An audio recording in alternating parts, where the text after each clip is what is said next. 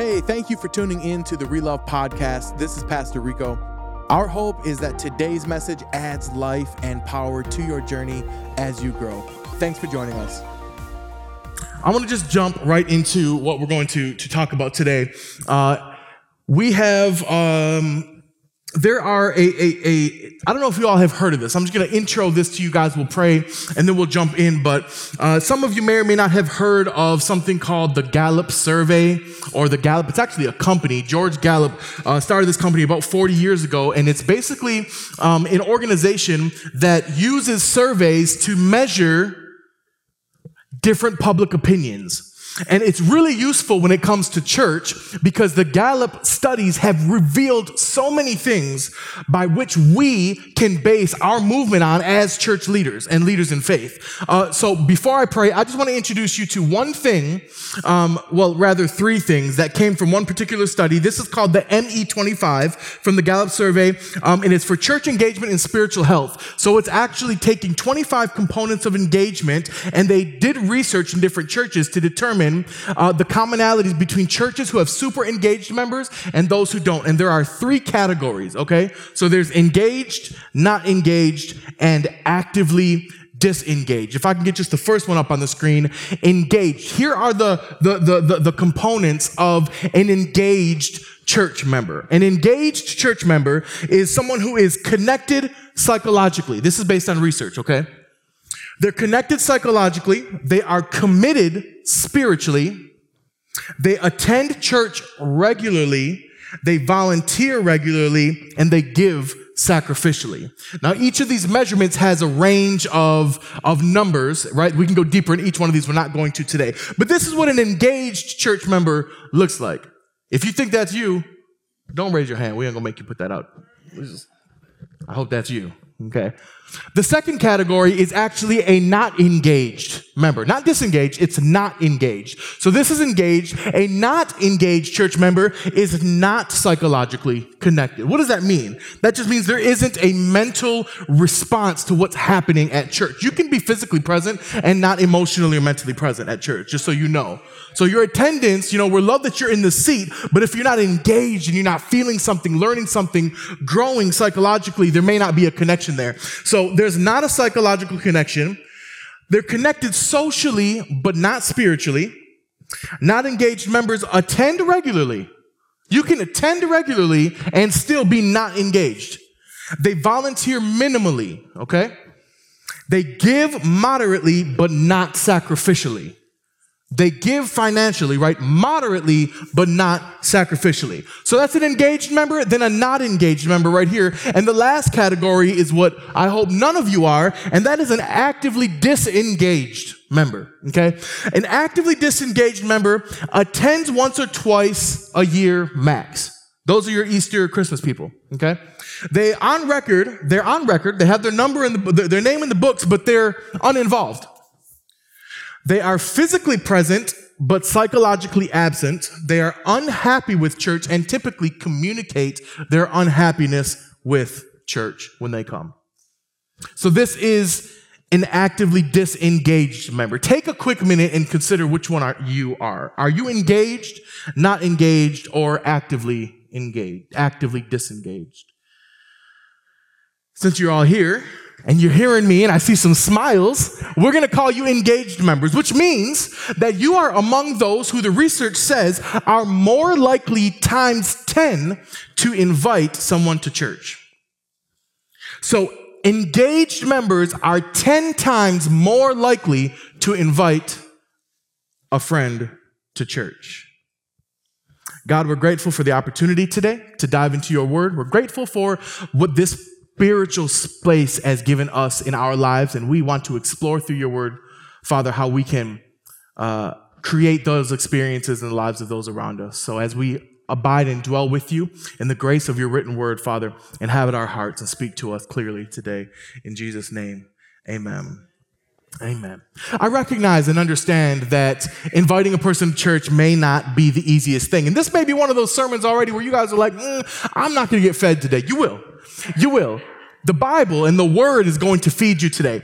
But I do want to just set a little bit of a, a, a, an environment for us to think about when it comes to what our actual Christianity and involvement in church looks like. Right? If you are experiencing something at Relove, whether you're online or with us here, whether if you are experiencing something that you are not sharing with another person, I want to challenge how meaningful what your experience is. How meaningful is what you're experiencing if it's not something you're really typically trying to share with someone? So, studies actually show that 2% of the people that come to church come by advertisement. Okay? 6% come by pastoral request. So, a pastor invites them to come to church. 6% comes by organized evangelism. And the Seventh day Adventist Church loves organized evangelism. We're really good at that, but it only yields 6% of our people. 86% of people in church are there because they were invited by a friend. 86% of the people. Now, if you were to think back into how, how did you get here? It may have been through a Bible study. You may be a generational Adventist. So you may be here because your, your family grew you up in the Adventist church. And so you're just demographically looking for a church. You may be here because you looked online. But many of us, we could probably pinpoint an interaction where we had with the person who may have invited us to church. Even further, it says that 67% of Americans say that a personal invitation from a family member would be very or somewhat effective in getting them to visit church. So the majority of people say, hey, if I was invited, I'd be there but I don't get invited. And actually, only 2% of church people invite an unchurched person. Only 2% of people who go to church are actually inviting people to church. You don't want to be that 2% family. That's not what you want to be. Listen, let's jump right into the word and I want to talk a little bit about how Jesus and his disciples modeled what inviting a person to church looks like. Okay, so let's let's open up we're, we're going to be preaching today from John chapter 1. John chapter 1, and we're starting in verse 35. So, John chapter 1, verse 35, it'll come up on the screen. It says, The next day, John was there again with two of his disciples. Let me just pause real quick because the John that we, we're referring to right now is not the gospel writer. So the, the author of this book, his name is John, but right now he's referring to John who was often called the Baptist or, or John the Baptizer, the one who was an evangelist preparing the way for Christ. So the next day, John was there again with two of his disciples. When he saw Jesus passing by, he said, Look, the Lamb of God. When the two disciples heard him say this, they followed Jesus. Verse 38 Turning around, Jesus saw them following and asked, What do you want? They said, Rabbi, which means teacher, where are you staying? Verse 39 Come, Jesus replied, and you will see. So they went and saw where he was staying, and they spent the day with him. It was about four in the afternoon. I find something very peculiar about the way Jesus responded to the people. But even before that, I find something very peculiar about the way John, the Baptist, referred to Jesus. What did you see that John the Baptist did when he saw Jesus? What did he say? He said, Look, Look, the Lamb of God. Guess what he didn't do? He didn't begin to preach. He didn't begin to profess. He didn't begin to explain. He just said, Look, my first point with you all today in how to invite a person to church is very simple. Stop proving and start pointing. Stop proving and start pointing. What do I mean by this? Listen, your job is not to prove the need for Jesus in the life of another person, your job is to point to the presence of Jesus in yours. Because John the Baptist was a person who had been preparing the way for Jesus, he was expecting Jesus. So when Jesus actually came into his presence, John the Baptist could point to him. He could recognize the presence of Jesus. He, he, he, he knew who Jesus was, and he was confident in the person of Jesus enough to identify him and point, hey, that is Jesus. And for us, many of us, our, our, our, intellectual understanding of Jesus gets in the way of actually just pointing people to him. John the Baptist didn't preach a sermon when he saw Jesus. He said, Look, the Lamb of God. Jesus himself was self explanatory to the people. John the Baptist understood that Jesus was a person who needed to be pointed to, that John the Baptist directed people's attention toward Jesus. We need to stop trying to prove who Jesus is and start pointing to the Jesus that's in our life. What does that look like though? That looks like you actually being consciously aware of the presence of Jesus in your life. That means you are actually a person who's paying attention to your own spiritual well being. A person who recognizes when Jesus has done something good for you. How have you seen Jesus? How do you recognize the presence of Christ in your life? And if you can't answer that really clearly, I want to I want to ask you how are you then pointing to him? How are you showing other people the Jesus that you yourself are not seeing? Does that mean he's not in your life? That's not what that means at all. Jesus is there. And we know this because we've been teaching since January here at Relove Church that the Holy Spirit actually dwells within us. So we know that Christ is all around us. He's moving in and through us. But if you're not aware of his presence, how then can you point to the one? John simply said, Look, you cannot point to what you do not perceive. You cannot show what you do not see. Not everyone searching will find, but everyone who finds will be searching. So, what I want you to understand is that you may not find Jesus, but I want to ask, are you searching for him? And then I want you to consider that for the people around you. They may not look like they're looking for Jesus. That doesn't mean that he's not there. But the truth is, a person who finds Jesus is always going to be a person who's searching for Jesus. Now, because you cannot recognize another person's efforts to find Jesus does not mean that they're not looking for him. So what we need to stop doing is looking around and saying, mm, yeah, I don't think, nah, he's not open. He's not, no, that's the lady in the break room. She's not real susceptible. Just because you don't identify them as a person looking for Christ does not mean that they're not, especially because Christ looks for people.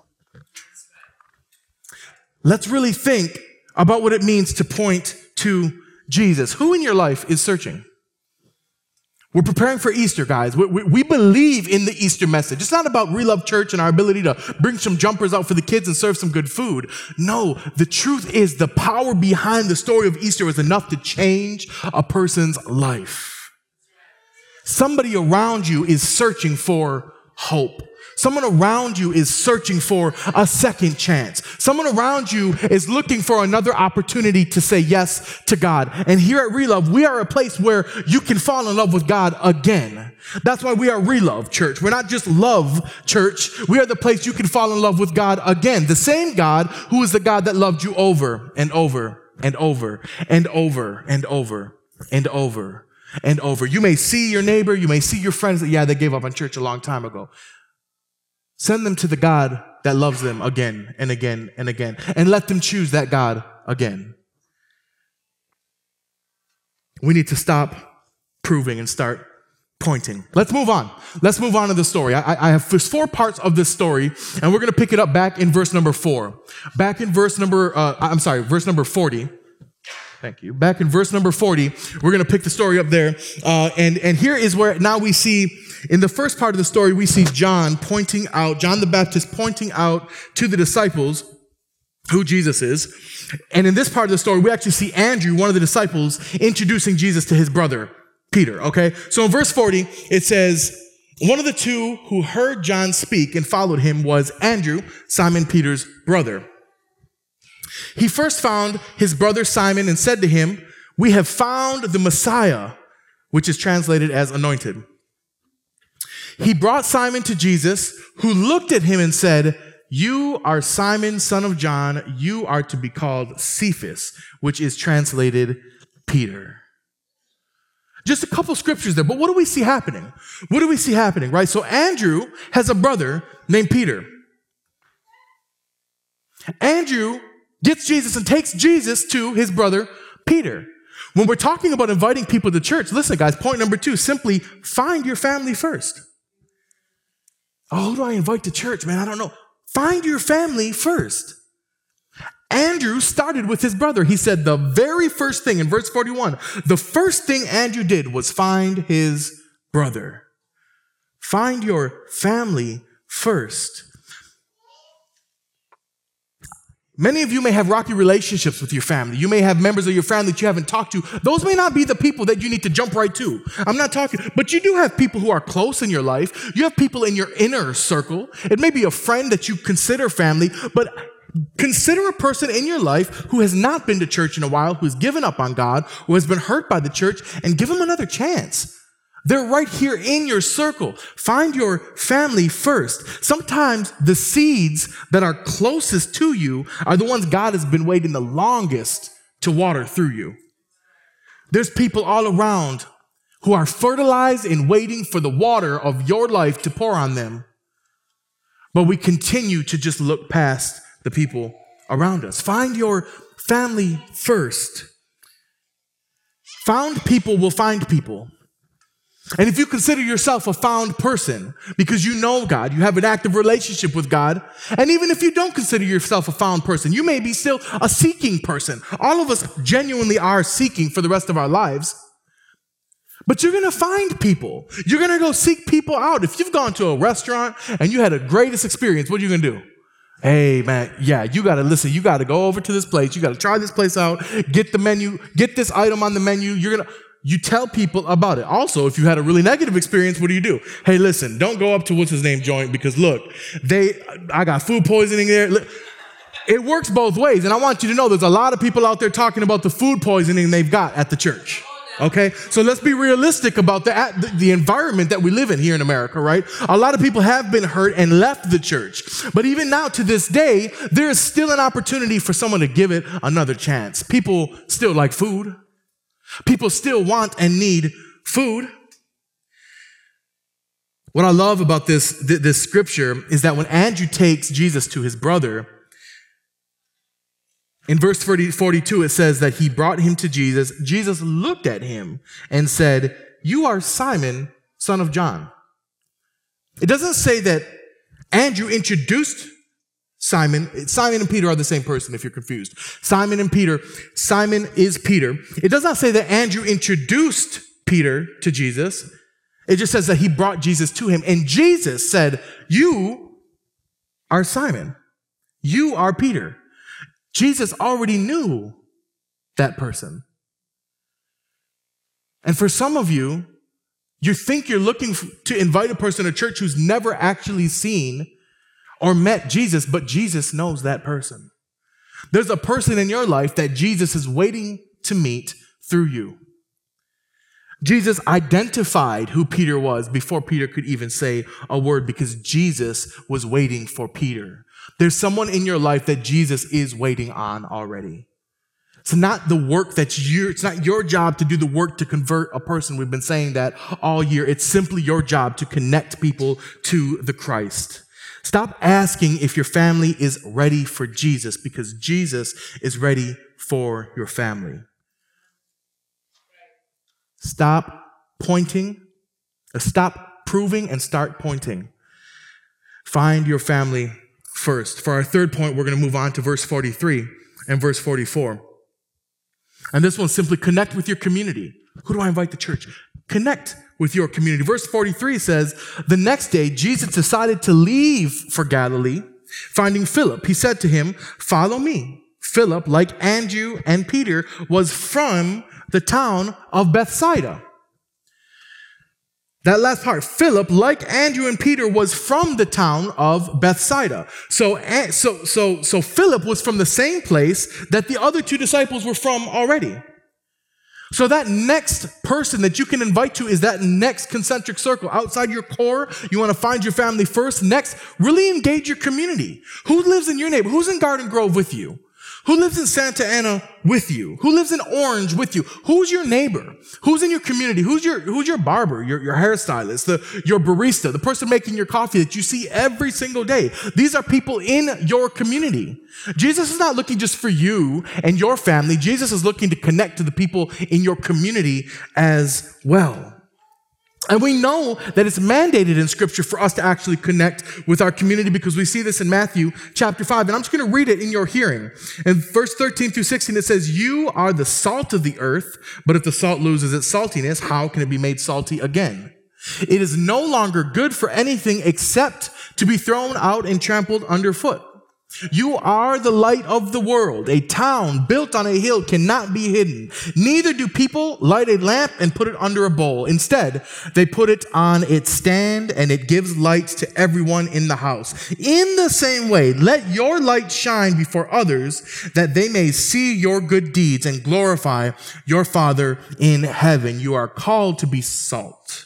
You are called to be light. You are called to be a city on a hill not just the person who dwells in your home avoiding your neighbors. Matthew 22, 39 says, Love your neighbor as yourself. Romans 15, 12 says, Please your neighbor and build them up.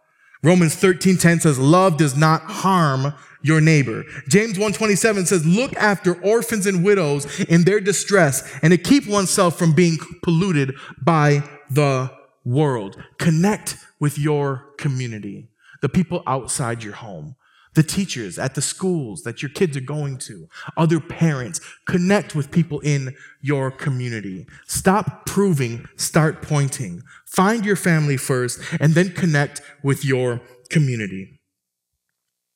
Our fourth and last point, we're going to keep it short and simple today, is invitations over explanations. We're talking about Easter 16th, right? April 16th for Easter. Invitations over explanations. Let's pick up the rest of the story in verse 45. In verse 45, and we're in John chapter 1 for those who may just be joining us. verse 45 picks up, it says, Philip found Nathanael and told him, We have found the one Moses wrote about in the law and whom the prophets also wrote. Jesus of Nazareth, the son of Joseph. Now, now, now, now, so let, let, let me backtrack a little bit. So, so far, we see that John the Baptist pointed Andrew and another disciple, it was actually John, the gospel writer, those two disciples, John the Baptist, pointed to Jesus when he saw them. So now they are following Jesus. What happens then? Then Andrew takes Jesus to his brother Peter. So now it's John, the gospel writer, not John the Baptist, John the gospel writer, Andrew, and Peter following Jesus. Now what happens is that Jesus finds Philip. So John chapter 1 is telling the story of how Jesus built the team that changed the world, okay? And so we see now that that now that Philip has joined the team, Philip goes out and finds Nathaniel. And so, verse 46, Nathaniel responds to Philip, who's saying, Hey, we found this guy that we've been looking for. We found the Messiah. This is the one. You got to come meet him. And he says, He's from Nazareth. And what does Philip do? Philip responds and says, Nazareth? Can anything good come from Nazareth? What is that? That's doubt. That is opposition. That's argumentation. That's all the things that we as Christians fear when we tell a person, Hey, come see Jesus. I'm not ready to answer their arguments. No, no. Oh, I don't know. They've had a negative experience. Oh man, Jesus doesn't look for them the way he looks to me. Uh, Jesus is from a place that they may not really understand. Nazareth was a long way away. Think about the, the, the, the self-talk you give yourself when you talk yourself out of inviting a friend to church. Think about it. these are the things that we say. This is literally what Philip is, is encountering with Nathaniel. He said, Can anything good come from Nazareth? Look at Nathaniel's response in verse 46. Nathaniel's response in verse 46, Nathaniel's response says, Come and see. Nathaniel did not respond. Uh, Philip did not respond to Nathaniel with a Bible verse or with a bunch of studies about church like I share with you up here. He didn't, he didn't have a clapback to him. He didn't, he, didn't, he didn't get mad. He didn't get elevated. He didn't respond with any words at all. He simply said, Come and see. Then he turned around, walked away. Verse 47 says, When Jesus saw Nathanael approaching, he said of him, Here truly is an Israelite in whom there is no deceit. How do you know me? Nathanael asked. Jesus answered, I saw you while you were still under the fig tree before Philip called you. Verse 49, then Nathanael declared, Rabbi, you are the son of God. You are the king of Israel. Jesus said, you believe because I told you that I saw you under the fig tree, but you will see greater things than these. So what we actually see happen here is that Philip goes and finds Nathaniel, knocks on his door, says, Nathaniel, we found the guy, you gotta come. He comes and finds him, or he responds to, to Philip and says, Hey, really from Nazareth? Probably not. This isn't the guy. But he comes anyway and he shows him. And now Jesus, Jesus is approached by Nathaniel, and Jesus actually looks at Nathaniel and says, Hey, you're Nathaniel. He said, hey, how do you know that? Because I saw you sitting under the fig tree. Now we don't know. We can we can speculate, and and and theologians have speculated ab- about what that means. But in it, just this literal raw sense, what is happening here is that Jesus had already had his eye on Nathaniel, and there was a day previous when Nathaniel was under a fig tree. He may have been worshiping, he may have been singing, he may have been doing something else. But what we see from context here is that Jesus acknowledged that Nathaniel was a he says Israelite. He calls him an Israelite, which means he's saying, hey, you're a good Jew. You're a good Hebrew. I've seen you do good work. I've seen you worshiping under the fig tree. I know who you are. So right away, Jesus is validating who Nathaniel is. Nathaniel was doubtful. He's like, yeah, probably not this guy. Philip didn't argue with him. He brought him to Jesus and let Jesus do the work. He let Jesus do the work. Invitations over explanations. Nazareth, can anything good come from Nazareth? Just come and see. Hey, listen, we're doing an Easter thing on the 16th. Hey, you should come and bring your kids. There's going to be some good food and fun for the kids. Jesus, I don't know about all that. Come on, come and see. Walk away, guys. That's it. That's simple. You're pouring coffee in the break room. Yeah, you know, hey, what do you got any plans for Easter? No, not on Sunday, on Saturday, because we do the fun stuff on Saturday, right? Oh, okay. Yeah, come on over. We're at the church right here in Garden Grove. Oh, here's a card. Come and see. Walk away. That's it. You don't got to argue. You don't need to prove Jesus. You don't need to do it. You don't need to have a conversation. Hey, come and see. There are seeds all around you waiting to be watered. And the truth of the matter is, you don't need to show up to every argument that you're invited to. As a Christian who may fear not knowing enough word or not knowing enough scripture, you don't have to show up to the arguments that people, if you, you can, you can sense people's energy. If people ain't trying to hear nothing about no church, walk away. That's the Spirit's work anyway. Go and drop a card to some people that might actually be open to it. You don't need to defend every dispute about God. You don't need to debate every doubt. Just come and see. Philip did not respond to Nathanael's invitation with an argument. Philip followed Jesus' example by simply saying, Come and see. Listen, Philip understood something about Jesus. Philip understood that Jesus couldn't be explained. Philip understood that words fall short, that language is limited. Philip found a strength in his weakness and chose not to argue about who Jesus was. He simply said, Come and see. This reminds me of something that we see in Psalms as I'm coming to a close here. Uh, Psalms chapter 34, verse 8, it actually says, uh, and these are the words of David, right? It's, it, and many of us know this, uh, is when David said, Taste and see that the Lord is good. He said, Taste and see that the Lord is good. Now, the, the Hebrew word for taste there is ta'am.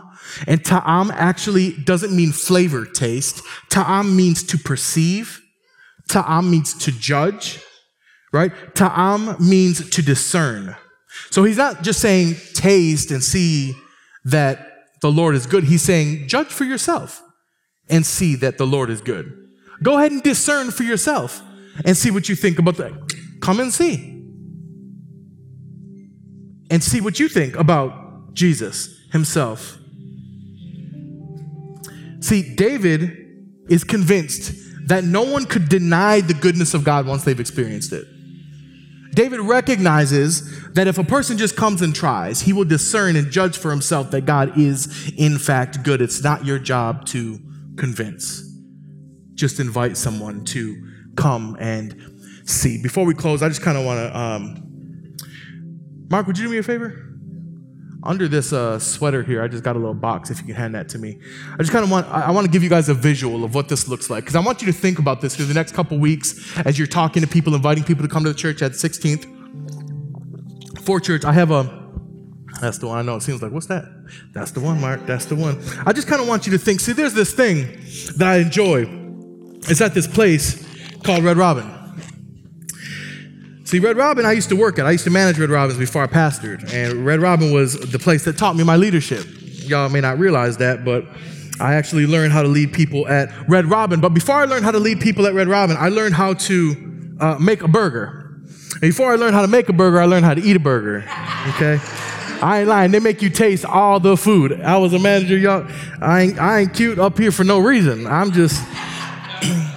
See, and there's this this my favorite, particular favorite burger is this one. This is the Whiskey River barbecue chicken sandwich. Let me explain it to you, okay? Let me explain to you this. Y'all drooling? Someone get. She needs some napkins over here. She's drooling.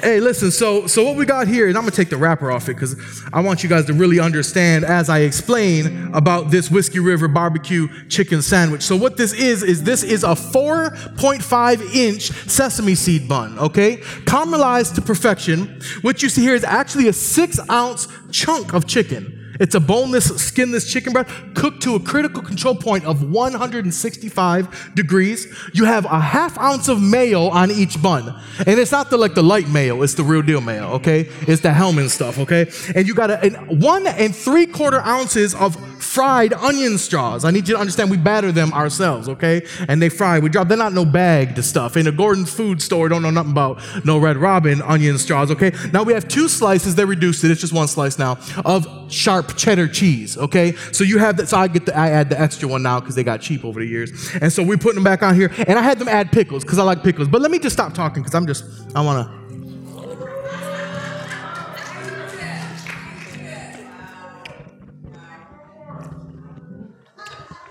You waiting me for to say something, but I'm not gonna say nothing. And it's still hot. Thank you, Janet. Watch.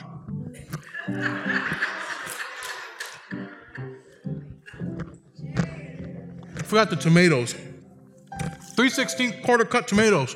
Stage three. Because stage five is too ripe. Stage one isn't ripe enough. Steak fries. There's always about 11 of them because we put six ounces of steak fries in there. Don't you love the explanations? Campfire mayo is the best. See the lettuce spitting everywhere? I'm trying to tell you. Look, this, this is what your relationship with Jesus should look like.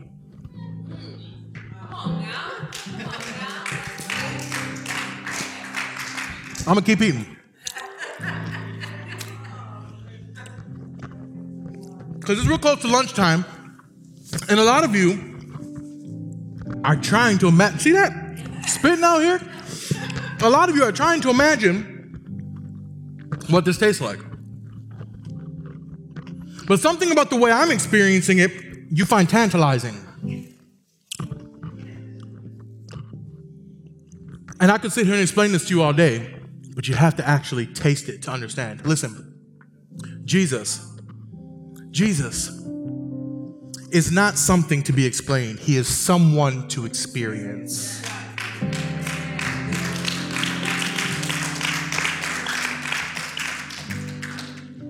Just come and see. Just ask someone to come and see. Now I got another half up here. It's still wrapped up. Oh, we got a hand in the back. You got to come down and get it, brother. I got it for you right here.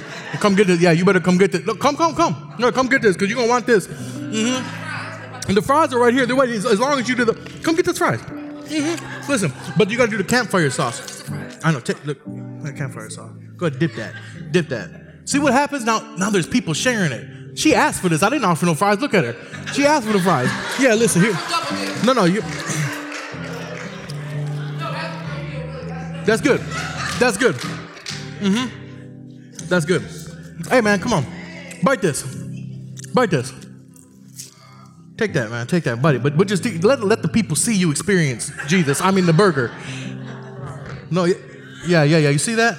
You see that? No, all the vegetarians out here hating on us for no reason. They hating on us for no reason. I couldn't I couldn't make the point with the veggie burger. Tell them about it. you, that's yours, bro. Listen, you guys, Jesus is not something to explain, He is someone to experience. You need to just invite people to come and see. I'm not asking you to go argue with your family this week. I'm not asking you to go uh, baptize someone and, and convince them and convict them. Let the Holy Spirit do all that work. Just invite someone to come and see because if they taste it, they'll know that it is good. If they give it another chance here at Relove, if you give enough, if you give a person who's given up on God another chance to choose God, the very one that chose them again, they will taste and see that He is good. They will taste and see that He is good. Stop playing God and the people in your life around you. Just invite them to come and see. God, as we bow our heads, Lord, just in your presence, God, we recognize our need for you. We look all around us and we see hurting people and we recognize their need for you. But God, it's hard to make that ask. God, we get a little scared sometimes.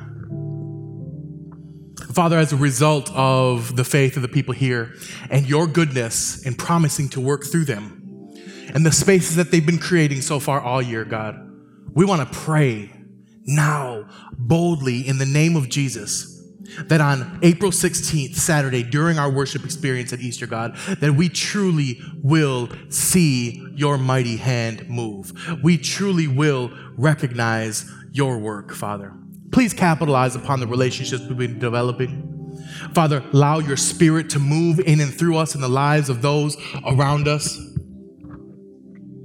Father, but on the 16th, we want to see life change, Father. We want to see people give their lives to God. We want to bask this place in prayer. We want to make sure that as people enter onto this property, they are loved, they are embraced, they are hugged, that they see and their mouth waters from the experience that we are having with you. God, send your grace to fill in the gaps for where we are insufficient. We thank you, God, in Jesus' holy name. Amen. Amen. Amen.